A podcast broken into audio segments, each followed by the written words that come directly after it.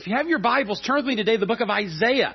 We'll finish up uh, the story of Christmas future, which is a little bit of a twist. Because you go, wait a minute, Pastor Mike, Christmas future, and we're in Isaiah. Yes, we're back in the book of Isaiah with the prophet looking forward to the events of Christmas. In fact, I'll use this wonderful manger here to help us this morning. We think about uh, Christmas, the Christmas story, past, present, and future. Starting next Sunday, we'll be together in Luke chapter 1, and we'll be in Christmas present. We'll be right there with the individuals, with the uh, personalities, with the stories, with the dimensions of Christmas as it was when Jesus uh, came to this earth. Uh, we have to keep this very clearly focused in our mind. When we celebrate Christmas, we are not celebrating uh, the beginning of Christ's life. For Jesus existed throughout all of eternity past. He was there and present at creation. He is God. When we celebrate Christmas, we're celebrating His incarnation. When the Word became flesh and moved into the neighborhood. Uh, when Jesus, uh, the God man, came to Bethlehem's manger, and we think of we think of a cradle, we think of a crown, and we think of a cross. And the cross was his ultimate purpose. Uh, it's interesting. This cradle does not stay here all year long. It's here for December. It's here as a touch point for this month and some good teaching that we can have around it. But you know what was uh, sort of striking to me? These crosses are here all year long. Because that was the ultimate purpose of Jesus' ministry on earth, was the cross. And uh, this was a vehicle that delivered the God man to us Jesus, who came as a gift from the Father, Father, Son, Spirit, three distinct persons, one holy nature. We're all still absorbing that and, and, and getting our hearts and minds around that. He came, Jesus, for God so loved the world that He gave His one and only Son, that whosoever believes in Him should not perish, but have everlasting life. And we come to celebrate the greatest Christmas gift ever given, and His name is Jesus. And we'll spend time in the present, right at that moment. And we'll have a good time doing it. Toward the end of this series, we'll be in, uh, in Christmas past. We'll be outside of Christmas. We'll be over here uh, looking back at as, as the historical event that it is, and in a sense, kind of where we are today. These first two weeks, we've been in Christmas future. We've been with the prophet Isaiah, and he is six to seven hundred years. Think of that. Our nation's been a, a, a country for 242 years. Some of you have been alive for 28, 38, 68 uh, years.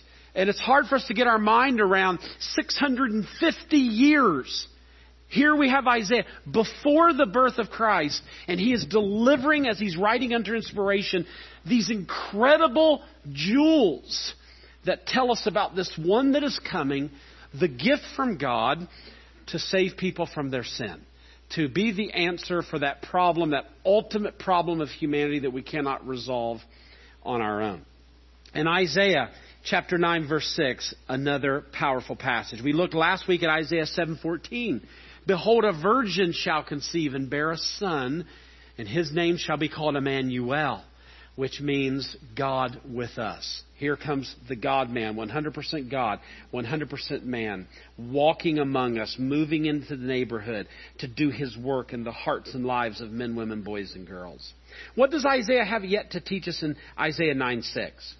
Uh, I would love to look at a significant portion of this chapter with you, but time does not allow this morning. We'll focus on one verse, Isaiah 9 6. And I love what it says. For unto us a child is born. A son is given to us. The government will rest on his shoulders. And he will be called, colon, interesting, transition, wonderful counselor, mighty God, everlasting Father, Prince of Peace. Two aspects of this verse that I want us to focus on. The first one is simple. And by the way, many of you hear that verse and you say, you know, it seems like maybe I was first introduced to that verse in that beautiful song, Handel's Messiah. And it is more than just a song. It's a, it's a piece, right? It is a piece of majesty, of, uh, of oratory, of words, of music. It's majestic. It's wonderful. Um, written in 1741 by George Friedrich Handel called Handel's Messiah. Written over a period of 24 days. That's unbelievable that that significant of a piece was written that quickly. And a piece that was not originally written to be a Christmas piece, but has definitely been adopted as such because of the obvious natures of this verse. And a lot of people first heard these words in that song, only to discover later, my goodness, that song came forth out of these words from the book of Isaiah chapter 9. And this was the inspiration, obviously, for that incredible, beautiful, and wonderful piece. For a child is born to us, a son is coming. A child is coming. We love the way Isaiah really brings that out in, in HD quality for us. He said back in chapter 7 verse 14, uh, it's, it's great that, that a virgin will conceive and bring forth a son. A child will be born. A son will be given. And then we come over to the book of John, we come to the book of Luke, and we figure it all out. It all becomes clear. For God so loved the world that he gave his one and only what church? His one and only Son. There he comes. There comes Jesus. And all of these years prior to that event, Isaiah is saying, a son is coming. A child is coming. He's going to come in the most miraculous of ways. He will be virgin born. Let that one sink in for a while. You come up to Christmas and you're, you're navigating in your mind a virgin birth. All we can say, a miraculous birth. You're navigating the fact that, that God exists in three distinct persons but has one holy nature. The Lord our God, Deuteronomy says, is one Lord. God the Son, God the Father, God the Son, God the Spirit. And the Son comes from the heart of the Father. When the Son goes back to his rightful place, Acts chapter 1, to the right hand of God the Father, the Spirit comes down and lives within our hearts to lead, guide, direct us, to illumine the Scriptures, to continue to reveal the majesties and the glory and the wonders of Christ. What a powerful picture. What rich theological truths we have to navigate and work through this time of the year. And I got to tell you, they're deep and they're majestic and they're wonderful and they're mind bending and they're faith requiring and they're breathtaking. But all of these years prior, a son is coming. He'll come through the virgin. A child will be born. The greatest Christmas gift ever given from the heart of the Father. God the Father, God the Son, God the Spirit. The government will rest on his shoulders. So important. What is interesting that the very disciples that walked with the Lord Jesus, as he was there in Bethlehem's manger and as he grew up in the home of, of uh, Joseph and Mary and, and then launched his public ministry and, and ministered publicly for approximately three and a half years across the Holy Land as we know it today. Those disciples that were engaging with him were really struggling to understand what was being taught here in Isaiah 9 6. They thought that Jesus had come to establish an earthly kingdom. Finally, someone who has miracle power, incredible power, obviously a person of authority who can scour out this Roman, oppressive Roman rule and can bring in a wonderful earthly governmental kingdom, only to come to a realization near the end of his life that that's not why he came at all. But he had come to what? Establish a spiritual kingdom in the hearts of men, women, boys, and girls. Think of that. Isaiah, hundreds and hundreds of years before he arrives, is hinting at that fact that he is coming to establish a spiritual kingdom. That God so loved you and me that he did not want us to be uh, alienated from him. But he sends the greatest Christmas gift ever given. His name is Jesus. We have a cradle, we have a crown, and we have a cross. And through his death, burial, and resurrection, and the ministry and the life of Jesus, individuals have the opportunity of being reconciled back and made right to a holy God. And the Son is able to make us right with the Father. The Son is able to remove that enmity that men and women have with a holy God and to make us right when we put our faith and trust in what He has done. And when we do, He establishes a spiritual kingdom within our heart. And that kingdom has all kinds of facets and priorities and principles, and every one of them are unpacked in time as we grow in Him from the very Word of God, which is our ultimate guide for faith and practice. This is our governmental guidebook of what the spiritual kingdom's priorities really are. And what we should be doing and not doing and focusing on and what the heart of that kingdom is and the priorities of that kingdom and the love of that kingdom and the mission of that kingdom. It all comes forth in these very important words. And look what we have here in the second aspect of this verse. For a child is born to us. A son is given to us. The government will rest on his shoulders. He's the one that can bring forth a spiritual kingdom in the hearts and lives of individuals. And he will be called colon.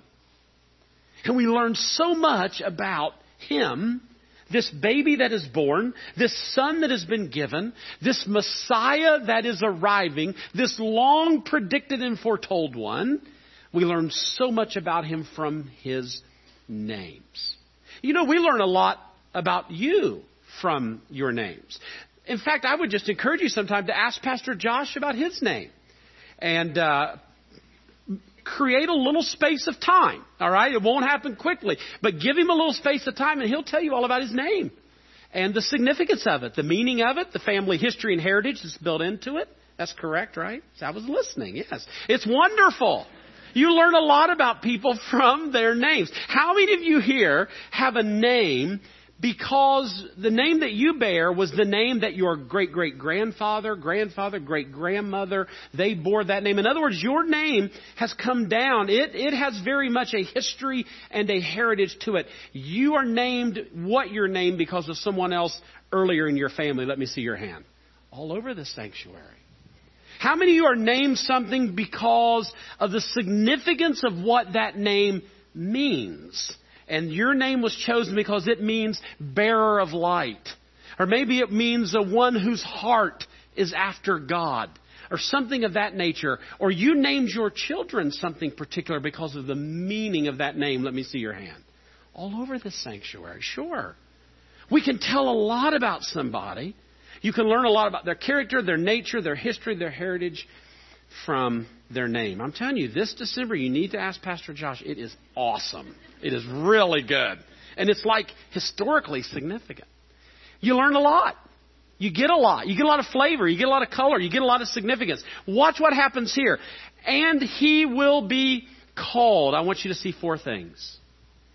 He will be called, first of all, Wonderful Counselor. Think of that. Think of that. This son that has been given don't miss this. We have, we have the completed canon of Scripture. What do you mean by that, Pastor Mike? The 66 books. We have the Bible in its entirety, the 66 love letters from the heart of God to our heart. And we, we understand Isaiah. We see it fulfilled in Luke 1, Luke 2, right? We even see what Paul and all of these others have to say about it. Looking, we see the folks who are looking forward. We see the folks that were in the moment. We see the folks, folks who are reflecting back as the historical event. We see the whole panoramic view. Isaiah is over here 650 approximately years before the event. So he is literally speaking about something that hasn't even happened yet. And look at the detail that he brings forth a virgin's going to conceive and bear a son.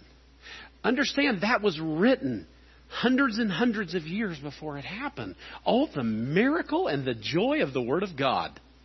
A virgin will conceive and bear a son. This son will be a gift. This son will be able to establish a spiritual kingdom in the hearts of those who believe in the reality of the cradle, the crown, and what he did on the cross. And those who believe will find a wonderful counselor. Counselors are wonderful. I'm thankful for counselors.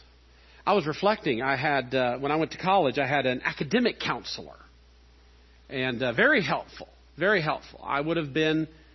In fact, I'll tell you a detailed story that I did not tell our nine o'clock friends. You want a little uh, a little embarrassing story from Pastor Mike? So I had a, a, an academic counselor, and um, and he said you got to really be careful with the courses you choose to make sure that you end up with the proper amount of credits at the end of your academic career. You'll run into trouble. And um, and I was a, a Bible major, and I double minored in pulpit speech and counseling uh, for obvious reasons. uh, for both of those. And I really wanted to take this course because I love the professor called adolescent psychology. But it was a two hour course instead of a three hour course. And when I got to the very end of my final semester, come to find out I am one credit short from being able to graduate. So I had to go see the Dean of the School of Arts and Sciences. His name was Dr. Gunter Salter. Um, oh, PhD from Vanderbilt. And I had had a run in with him earlier in, uh, in, uh, in an evening class called Principles of Education. And I was, it was me and five other young ministerial students sitting on the very back row, and I was talking to Wayne Whitmer Wayne was talking to Toby Whitmer, although they're unrelated. But Dr. Salter calls me out. Mr. Irwin, please stand up. 250 people in this lecture class. You clearly have something more important to share than I have. Why don't you teach the class? Yeah, that was my first introduction to Dr. Gunter Salter. I said, Sir, I have nothing important to say. I'm going to sit down. I would love for you to continue. And I sat down and he continued. So I end up back in his office again, one credit short. He says, Mr. Irwin. so he did. Just shook his head. You should have done what I told you to do. Well, he designed a special one hour class for me to finish that summer. By his goodness and grace, he helped me get finished up and to finish that degree.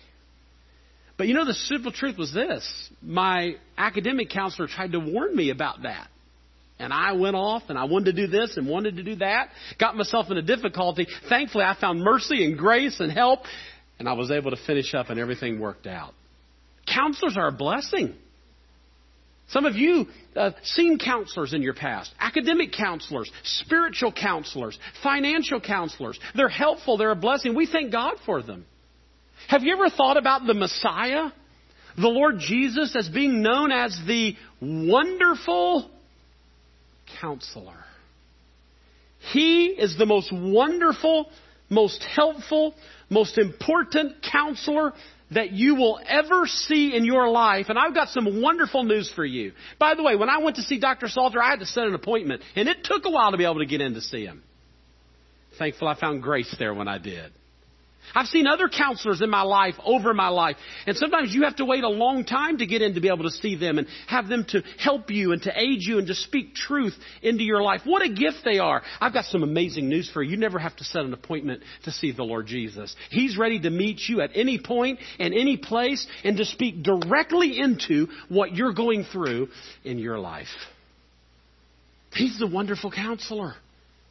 And He is always standing by to meet you and to further establish His kingdom in your life as He reveals the truth of the Word of God and speaks it right in through the power of the Holy Spirit to your life about anything you're dealing with in your current situation. Lord, this woman that Thou hast given me, the wonderful counselor says, I've got wisdom for you. Lord, this man that you have given me, the wonderful counselor, has wisdom for you.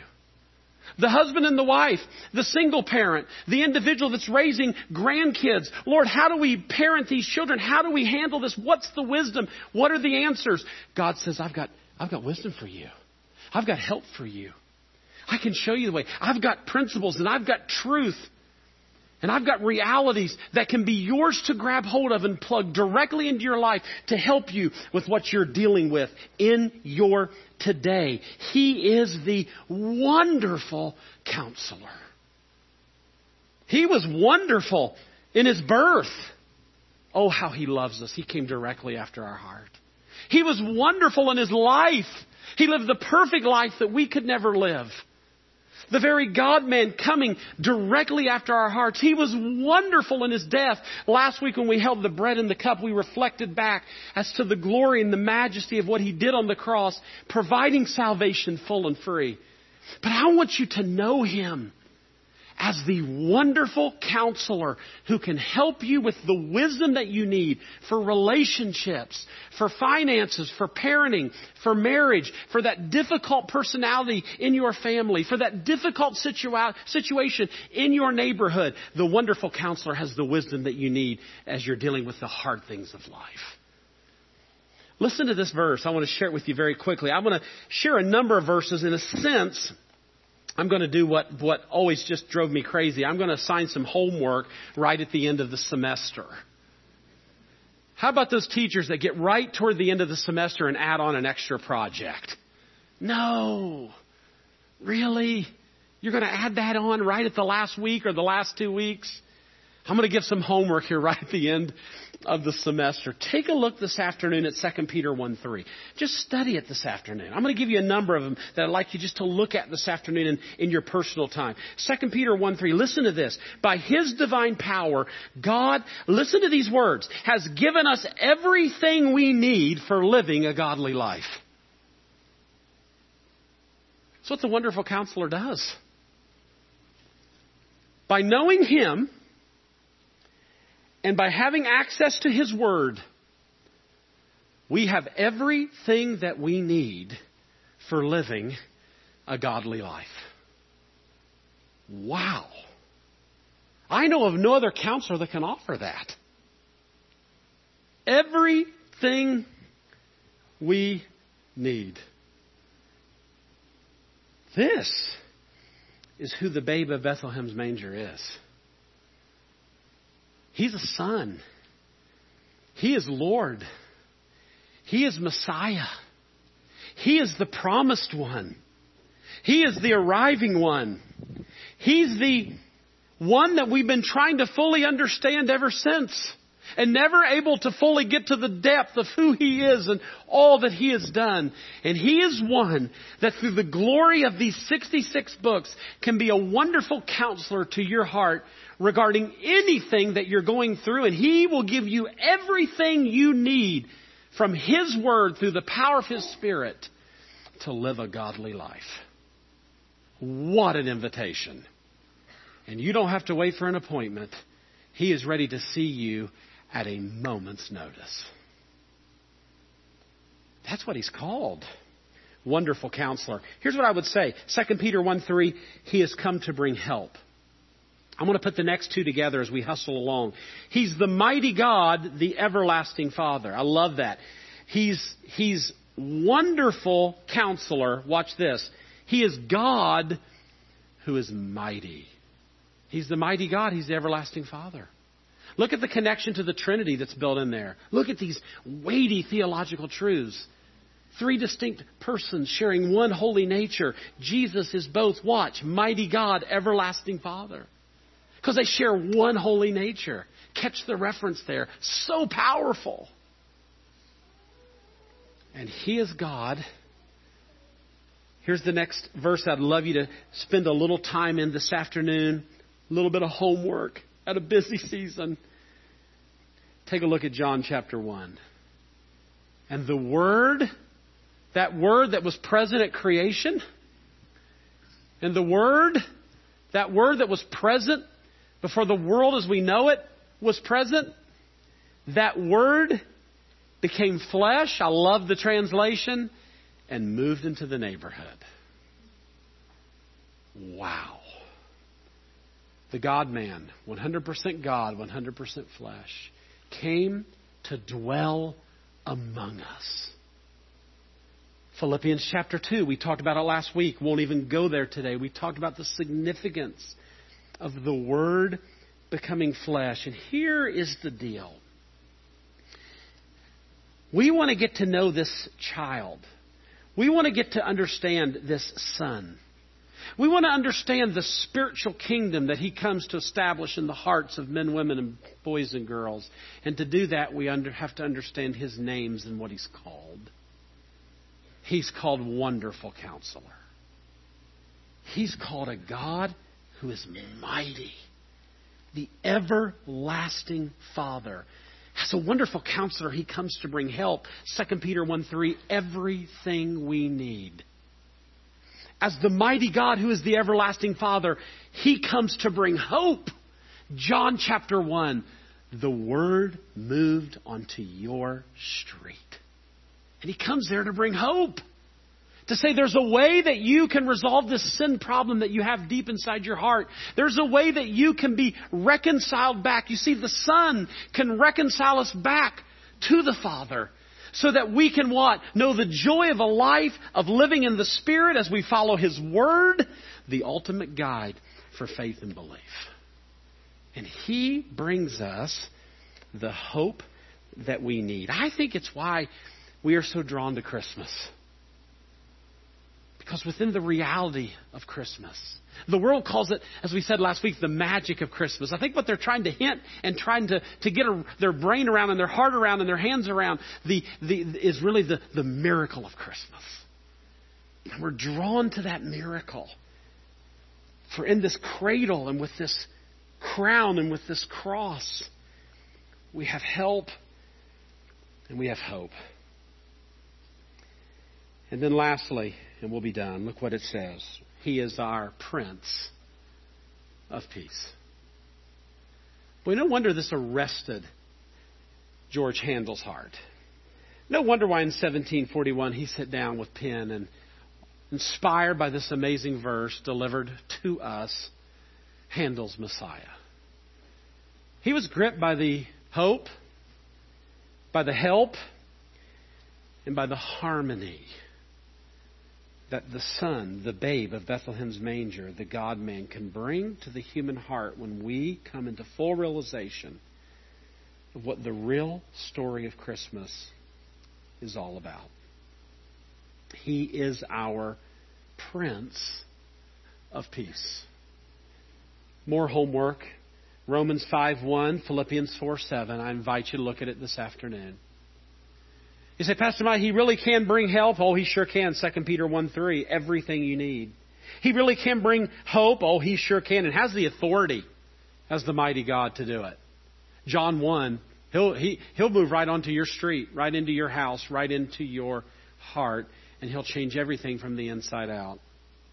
And he can bring harmony. Oh, he sure can. He's the Prince of Peace. Romans 5 1. You know what he does? He gives us the peace that we need with God He's the only one that can do it. The beloved Apostle John said, He, Jesus, babe of Bethlehem's manger, is the way, the truth, and the life. No man can come to the Father but through Him. And here's the sad reality that apart from Christ, your life is at enmity with God. You're an enemy of God apart from Christ. You're at odds with God. And if you die at odds with God, you'll spend an eternity in the devil's hell. That's a reality. But God so loved you that he sent his one and only Son to this earth, to our neighborhood, to this moment, to share and to say to your heart, Oh, how much I love you. And I want to be in relationship with you, but the only way you can have a right relationship with the Father is through the Son. For God so loved the world that He gave he, Jesus, is the way, the truth, the life. No man comes to the Father but through Him. But when we believe in what He did, He came to this earth. He lived the perfect life that we could never live. He knew, knew no sin, became sin for us, that we might be made the righteousness of God in Him. And He died in our place, and He took our sin upon Him on that cross. And He came forward the third day, triumphant and victorious over sin, hell, and the grave. And when we believe, everything changes from the inside out. You know what he does? He removes that enmity that we have with God. You know what he does? He makes us right with God. So that when God looks at our life now, as we're in Christ, you know what he does? He no longer sees the distance and the division, but he now sees us through the Son. And we are fully restored to him. And we now are no longer at enmity with God, Romans 5:1, we now have peace with God. We have peace with God. And we have the joy of an eternity in heaven. And we have the joy of receiving grace and the miracle of sins forgiven. And we have the joy of no longer being on the outside, but now being on the inside. No longer a child of the kingdom of darkness. We've been translated to the kingdom of light. No longer one who is afar off, but now one who has been brought near. No longer is ones gathered as brands for the burning, but one now who's been redeemed and forever on their way to live an eternity with Jesus in heaven because of the work that He has done on the inside out from our life. And we have peace with God. The moment that you repented, believed, and received, the moment you made peace with God. And Jesus made your peace with God. You know what else He does? He begins as we grow in Him after we believe. As we begin to really understand who we are in Christ and develop that relationship, for what we do here has nothing to do with religion. This is about a relationship that men, women, boys, and girls can have with the eternal God of heaven through the Son. His name is Jesus. He loved us so much, He came. That once we have that relationship, you know what He does?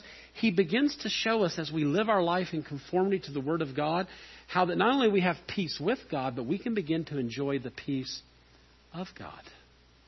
And it begins to rule and reign in our hearts. And as we begin to grow in Him, that peace rules and reigns more and more. I've often said two wonderful signs of maturity for the believer is your ability to solve your own problems from Scripture, number one. Takes some maturity. That's a wonderful moment when you begin to do that.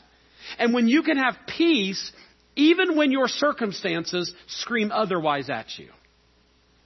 Because you so have your eyes and your focus on the Lord, and you so trust the fact that He is at work and that He's got this and He holds you and you are in the hollow of His hand and nothing's going to come into your life that He's not allowed or ordained through His sovereign purpose. And you can peacefully trust Him even in the midst of the storm. I'm going to tell you what, that's the maturity. And I'm convinced as I've studied the scripture, that's what he's trying to grow us to that point. That we trust him. Our eyes are upon him. We're following with our heart close to his heart. And he allows his peace to rule and reign even when the storm is raging around us. All of this from someone who never read the book of Matthew, Mark, books of Matthew, Mark, Luke, or John.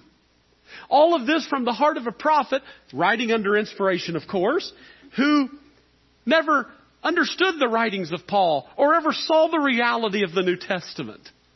And all of these years back in Christmas future, looking to what would come, he said, A son is coming.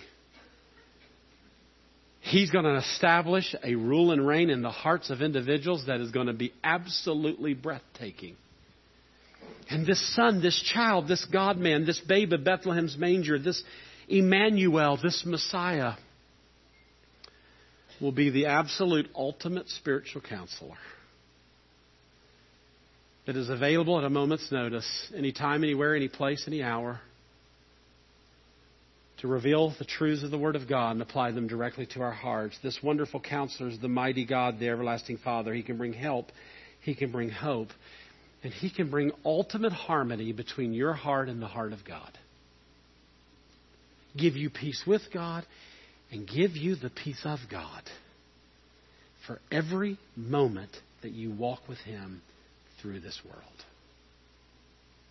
And His Word his presence. In moments like this, bring that peace directly to our hearts. He was wonderful in life. He was wonderful in birth. He was wonderful in his death. And He has been wonderful to us who know Him every moment, every step of the way.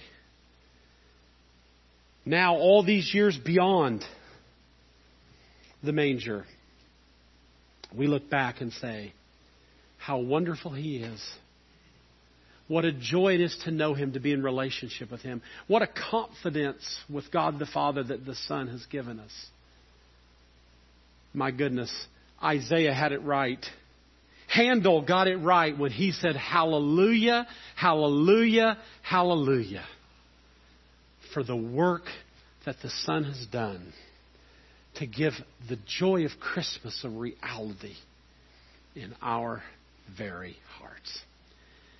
Father, we thank you for your word. What a power packed treasure of a verse. Tongue and pen surely fail to tell the story as eloquently as it should be told. But we thank you, Lord. Thank you, Father, for loving us that much. Thank you, Son, for being obedient unto death, even the death of the cross. And thank you, Spirit, that you've come at the moment that we receive the Lord Jesus to live within us, to just continue to illumine and reveal all that has happened and happening in our heart and life. Surely this is why we are drawn again to the beauty and the realities of Christmas. And we thank you, Jesus, for all you've done for us. We love you. May we see with crystal clarity how wonderful you are. And we pray it in Jesus' name.